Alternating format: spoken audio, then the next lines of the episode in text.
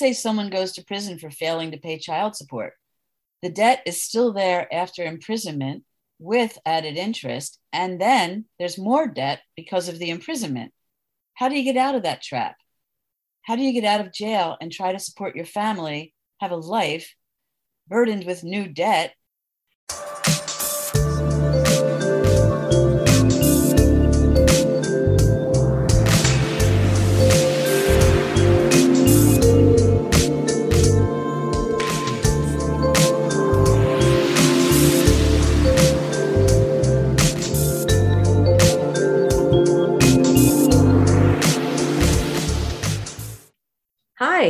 welcome to the Shrinks on Third, our psychology and social justice podcast. I'm psychologist Julie Mayer. And I'm psychologist Cindy Ariel. Welcome in. So, Cindy, we've talked about how modern day slavery continues in prisons, where incarcerated people have to work for little to no money. Right, Julie. The slightly good news is that there's mm-hmm. been demand by incarcerated people for paid work and better living conditions in our nation's prisons, but it doesn't always go so well. Some prisoners demanding fair wages get put into solitary confinement. So they get punished for asking for what they should be entitled to. That's our democracy. We've also talked about the injustice of the money bail system and how it discriminates against those who don't have the funds to get out. True. And all that is important. Yep. Today, we're going to discuss what are called the pay to stay fees charged by prisons and jails that haven't been widely recognized in the same way. Right, Cindy. I hadn't actually heard about this other troubling prison practice. But since around 1984, there's been a growing trend for states and counties to charge prisoners up to $80 a day for housing and to file civil suits to get the money from them. I know. I couldn't believe it when I first heard it. I didn't know anything about this. By 2004, about a third of the county jails in the country and 50% of prisons charged daily housing fees. It's a little mind blowing to think about. People who are in prison have to pay a daily fee like they're at a motel, as if they chose to be there. That was really surprising to hear in a recent NPR report that people are charged for their own incarceration. 43 states now charge prisoners for their stay behind bars, which is an injustice that disproportionately targets minorities and poor people. Right, because as we know and as we've discussed, African Americans are more than five times as likely as whites to be locked up. It was somebody's brilliant solution to solve high costs of imprisonment. Incarcerated people are asked by states to pay for their room and board and other costs, even like medical expenses, clothing, their beautiful outfits, you know, transportation, security, meals. How about toilet paper and other normal living expenses? And this is on top of the already inflated prices they have to pay for food or hygiene or writing supplies, like in the commissary, and even for phone calls to their families. Since most prisoners do not have endless funds to cover all of their needs, sometimes incarcerated people have to choose between getting personal hygiene products or seeing a doctor because they can only afford to do one of those things. And then add to these the costs associated with court, with probation and parole fees, police transportation, filing cases, electronic monitoring. All of these fees are charged and can really add up. It's an abusive system. Incarcerated people with no assets often have to earn their keep through mandatory work. They often work for under a dollar an hour, sometimes for as little as 12 cents an hour. And if they do industry jobs in prison, maybe they make a little bit more, like a dollar fifteen an hour. This is hardly enough for anything, but to be able to afford having to pay room and board, even at $10 a day. States even devise ways to remove money from an incarcerated person's commissary account to reimburse themselves for housing them, and courts support this. There are so many little known fees that add to the cost people in prison are charged And when it's taken from their commissary money, I mean, that's money their family put in for them. Right. So they're taking the family money too. Yeah. Starting in California, people in prison could be offered nicer stays for more money. So some incarcerated people could get flat screen TVs, use of a computer, better beds, or even those coveted semi private rooms, single showers, or extra phone calls. Wow. Now that really seems unjust. I know. Can you believe it?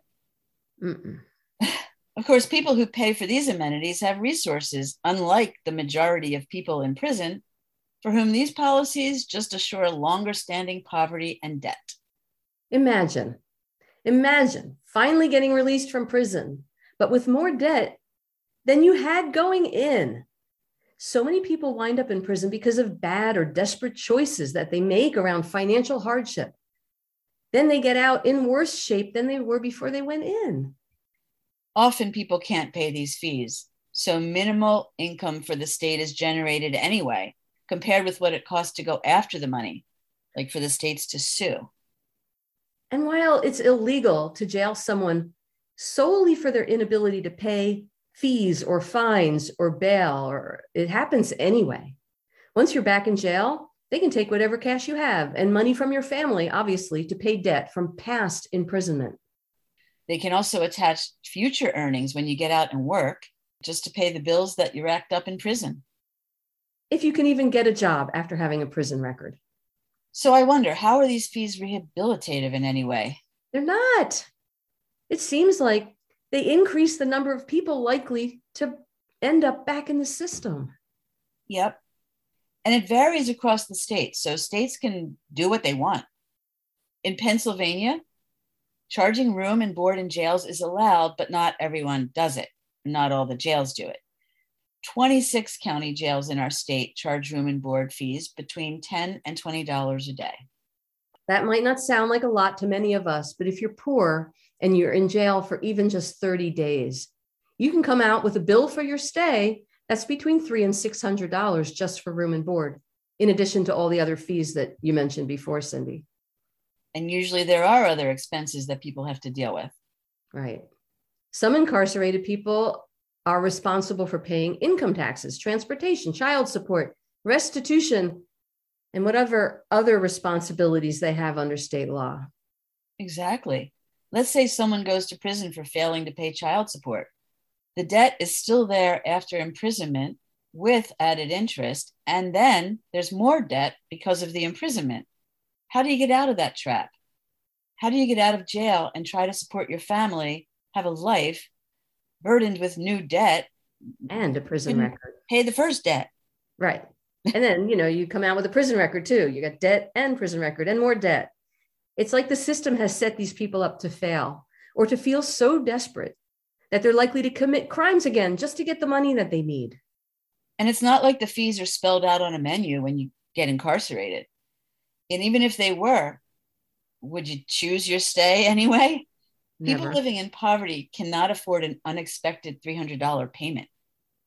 Right apparently the jail sends a bill and payment schedule after the person is released, and then they send some reminders. Some people try to pay when they can.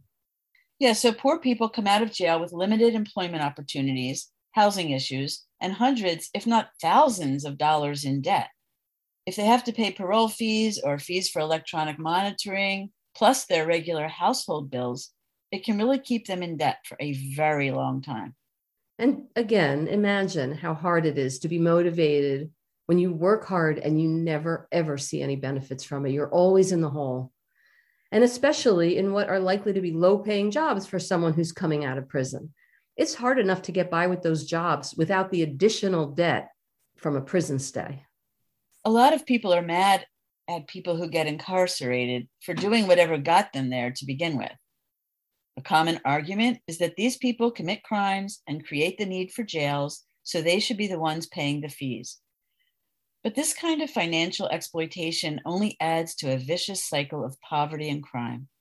Exactly, Cindy. I mean, that's what we're talking about. They come out of prison poorer than when they went in, not to mention, of course, traumatized with mental health problems from being in prison. Some jails have been caught trying to double dip by billing both the prisoner and the state for prison stays.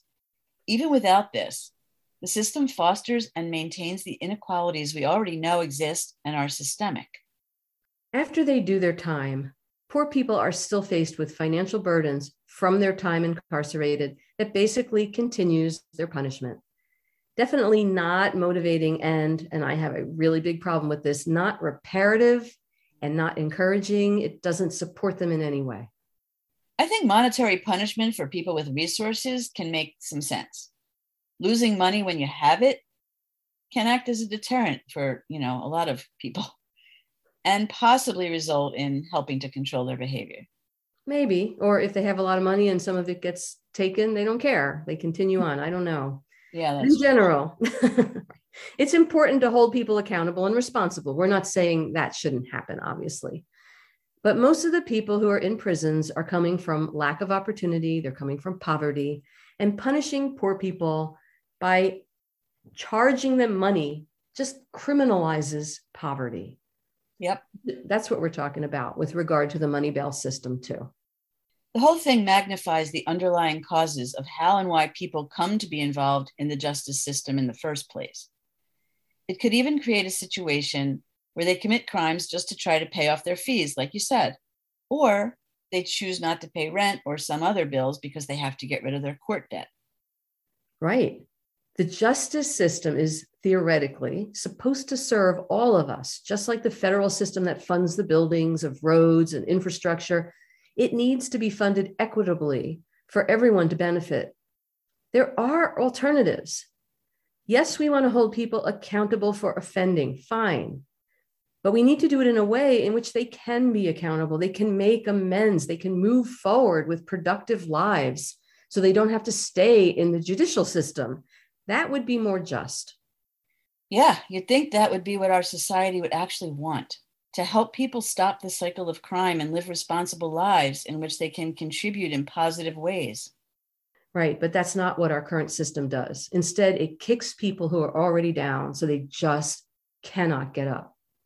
There's a group called Debt Free Justice at debtfreejustice.org that works nationally specifically to end the unjust practice of charging juveniles and their families these types of fees and fines. Oh boy.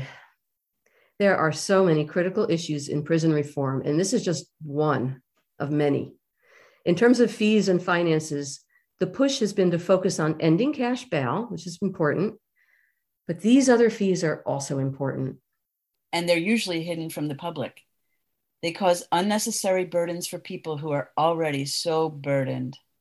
And the prison system in general is a big moneymaker, sort of like how slavery was a big moneymaker, which is why so many privately run prisons have sprung up.